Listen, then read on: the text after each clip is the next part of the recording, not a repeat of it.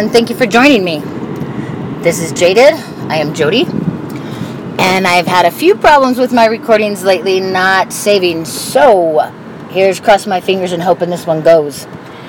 I've definitely had a lot to talk about today, but the first thing I want to say I am a grandma! Woohoo! I don't know that I ever foresaw this day coming, but you know, why wouldn't I? Um, my granddaughter was born today, uh, six pounds, 14 ounces. She was born C section, and I am totally stoked to meet her. Um, yeah, that's that's just my exciting point of the day. And no matter all the bullshit that goes wrong today and all the problems I'm having with my granddaughter's father, my son, all that is out the wind. You know what? There's a brand new life in this world, and it's always another opportunity for greatness and brings more meaning to all of us involved, I believe. Um, the other day, I was totally, totally stoked to record. I have a recording on here previously called Harley Hottie Fantasy, and it was basically a day that I was driving home in traffic, and there was an awesome looking guy on a motorcycle who is an excellent driver, but drives kind of like an asshole like me and I was just totally enthralled and turned on. And I had another episode much like this the other night. And because things are screwed up with my Podbean, I could not record that. But let me just give you a flash. So, driving down Parker Road in Colorado, Parker Road is uh, Denver down to Parker, but it's three lanes, four lanes sometimes on each side of the road. And anybody who's driven anywhere knows that there are idiots on the road that don't know how to drive or that go really slow while you're behind them, and when you decide you want to pass them, all of a sudden they speed up. So lots of dicks on the road, and there was a big white truck who was just moving through traffic in a way I completely envy. Um, in a way that's a little more bold than I am, but definitely smart. He knew which cars to avoid, which ones to get in front of, which ones to move around, and he was hauling ass. So the exciting part for me was that I got to follow him and there was once or twice where we both got cut off pretty mean, but we swerved around, swerved around him. We survived, and it just, for some reason, driving gets my heart pumping. I mentioned this once to uh, an old friend of mine who I used to drive out to see. And for a while, it was a two hour drive both ways. Uh, then he moved, and it became a three hour drive both ways. And I know some people would say I was crazy to make those drives, um, but I really enjoyed the time with him. And more than that, I just loved driving. I loved the feel of the engine. You know, I don't want to say beneath me, but I just love the speed. I love, I love driving, and finding someone else who drives like me, but not in a dickish way. Okay, there are assholes that I've run into on the road that are you know, they're not smart. They're not good with their driving. They are just one of the idiots with a little more balls. And those are not the people I like. I like the people that can obviously drive, that are aware of how many idiots are on the road, and they deftly maneuver around them. And I just, it's really weird for me that I'm finding myself super attracted to people I've never even met, people I can't even see because their windows are tinted but it gets my heart pumping, gets me a little turned on and excited. And they probably have no clue that I'm even there. The guy in the truck probably had no clue that I was following him quickly through the little ins and outs he was making. I'm sure he was just trying to head home. But in my head, it was kind of a little fun game back and forth between the two of us. And I suppose that started many, many, many years ago when my ex husband and I were together and we had two sedans. And that was not when you have four kids a sedan is not enough to carry all of you in the same vehicle. So oftentimes he and i drove our separate vehicles. And i remember one time in particular we were coming back from boulder. Don't remember why we were up there but we were coming back from boulder. And coming back from boulder on highway 93 or is it 36 don't recall. But it's a two lane highway each way. And trying to move around assholes in that environment is a little difficult. And as we were driving back to Denver, there was particularly there was a particularly annoying driver who was on my ass. I was in the fast lane, Marcos was in the next lane, And this guy was completely on my ass. So I go ahead and I slow down and I get behind Marcos, who immediately cuts over and gets in front of this guy. So Marcos is in front of this guy, I'm on the side of this guy, and we both slow down to like 40 miles an hour. the fucking highway was like 65, and dude was pissed. But oh my god, was that exhilarating! I mean, Marcos and I were probably both laughing, both enjoying ourselves, and both giving a big fuck you to the asshole that we trapped. Uh, there were other times with Marcos when driving separate cars. There was one time we were both coming up I 25, getting ready to get off on 84th Avenue, and as I was getting over into the fast lane, I did not look over my shoulder. We all know that's a big no no, right? That's a blind spot. And I did not look over and I cut off this guy. This dude pissed, honking at me, yelling at me like I can see him flipping me off in my rearview mirror, and I'm just like, Jesus, this guy's mad. However, Marcos was paying attention and saw this guy giving me shit.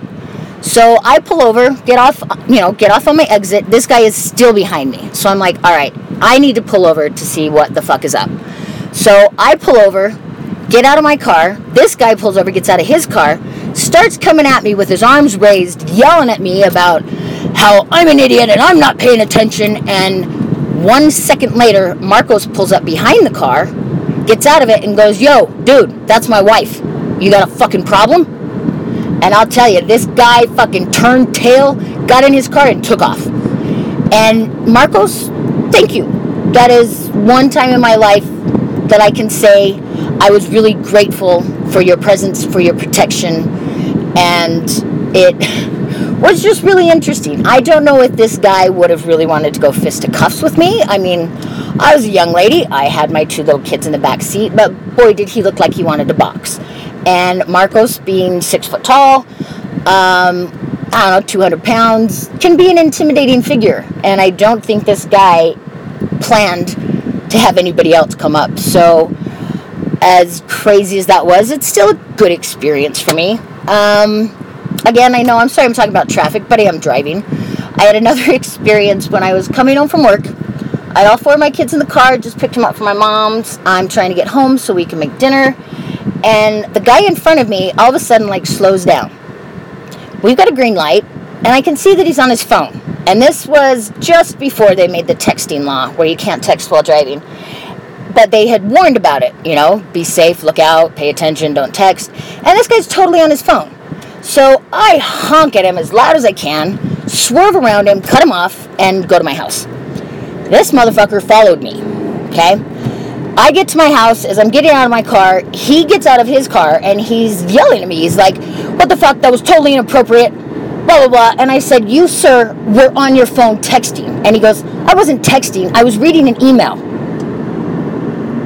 Let me let that sit for just a second. He was reading a fucking email. And I was like, Dude, even worse. Like, are you kidding me? And as he starts stepping up to me, I mean, this is just a thing in my life apparently. As he starts stepping up to me, my good friend Ed pulled up behind the guy. And he gets out of his car and he's like, Yo, man, is there a problem? The guy looked super startled and was like, No, no, I just, you know, she, she was just driving inappropriately and, and she cut me off. And I looked at Ed and I said, Not that you're the judge, but this motherfucker was reading an email while he was driving. And Ed goes, I'm sorry? And the guy goes, I wasn't texting. And I said, No, you're reading a fucking email. So guy gets in his car and leaves. And I just maybe it's me, maybe I bring this out in gentlemen. I don't know. But kind of interesting to me how men can be so ballsy and so intimidating when it's just a woman, but yet when another man shows up, kind of reminds me of the bullying situation. You know, you're only as tough as you feel when your opponents are smaller or less intimidating, less. I, I don't know. But had it not been for Marcos, had it not been for Ed, you know, I don't I don't really know if I would have ended up in a ditch or how that would have gone. But despite those, or maybe because of those interactions, I love driving. I love going around idiots. I love speeding when I can. I love hauling ass on E470. It's fun and exciting to me, and I don't think it, so far, doesn't cost me a whole lot. Um, so, sorry about the driving thing, but once again, Jody had an exciting, heart pumping experience with someone that she will never ever meet. And maybe that is just just going to be the name of the game for me. I don't know. But today is a good day. If anyone's listening, today is a good day. I do not often have those. In fact, last week was a very, very rough week for me. Um, as far as depression goes, as far as no motivation, as far as uh, just, you know, nothing's going to get better. I don't know why I'm doing this. The struggle doesn't seem worth it. And fortunately, I must be in an upswing. Um, been having problems with my medication. If anybody knows, I am bipolar with a depressive disorder. And I was on medication five, six, seven years ago. I was seeing a psychiatrist, taking five different medications one mood stabilizer, two antidepressants, one medication to help me sleep at night, and Xanax for my anxiety. I did that for a good five year regimen, and at some point I started to question is this really me? Uh, when things weren't going well or not the way I expected, now I had a new thing to blame, and that was maybe the meds. Maybe it wasn't me. And I think I would have stayed on that regimen, however, had it not been for me ending up in jail. And while in jail, of course, the jail does not, they try to give you all the medications you're supposed to be on, but some of them, like Xanax, they cannot give in jail. Mood stabilizers, I would have to wait to see their clinical psychologist or psychiatrist, which could be months to ever. And so being in jail, I my medication stopped quite rapidly. Then getting out of jail, I had lost my job, I had lost my car, I had lost was about to lose my home, and medication was not top priority. So it's been again 4 or 5 years since then and life being bipolar, life with a dual diagnosis, shall I say, being bipolar and being an addict is difficult. When I go to seek counseling or help for my addiction, they are usually unable to also help me with my bipolar.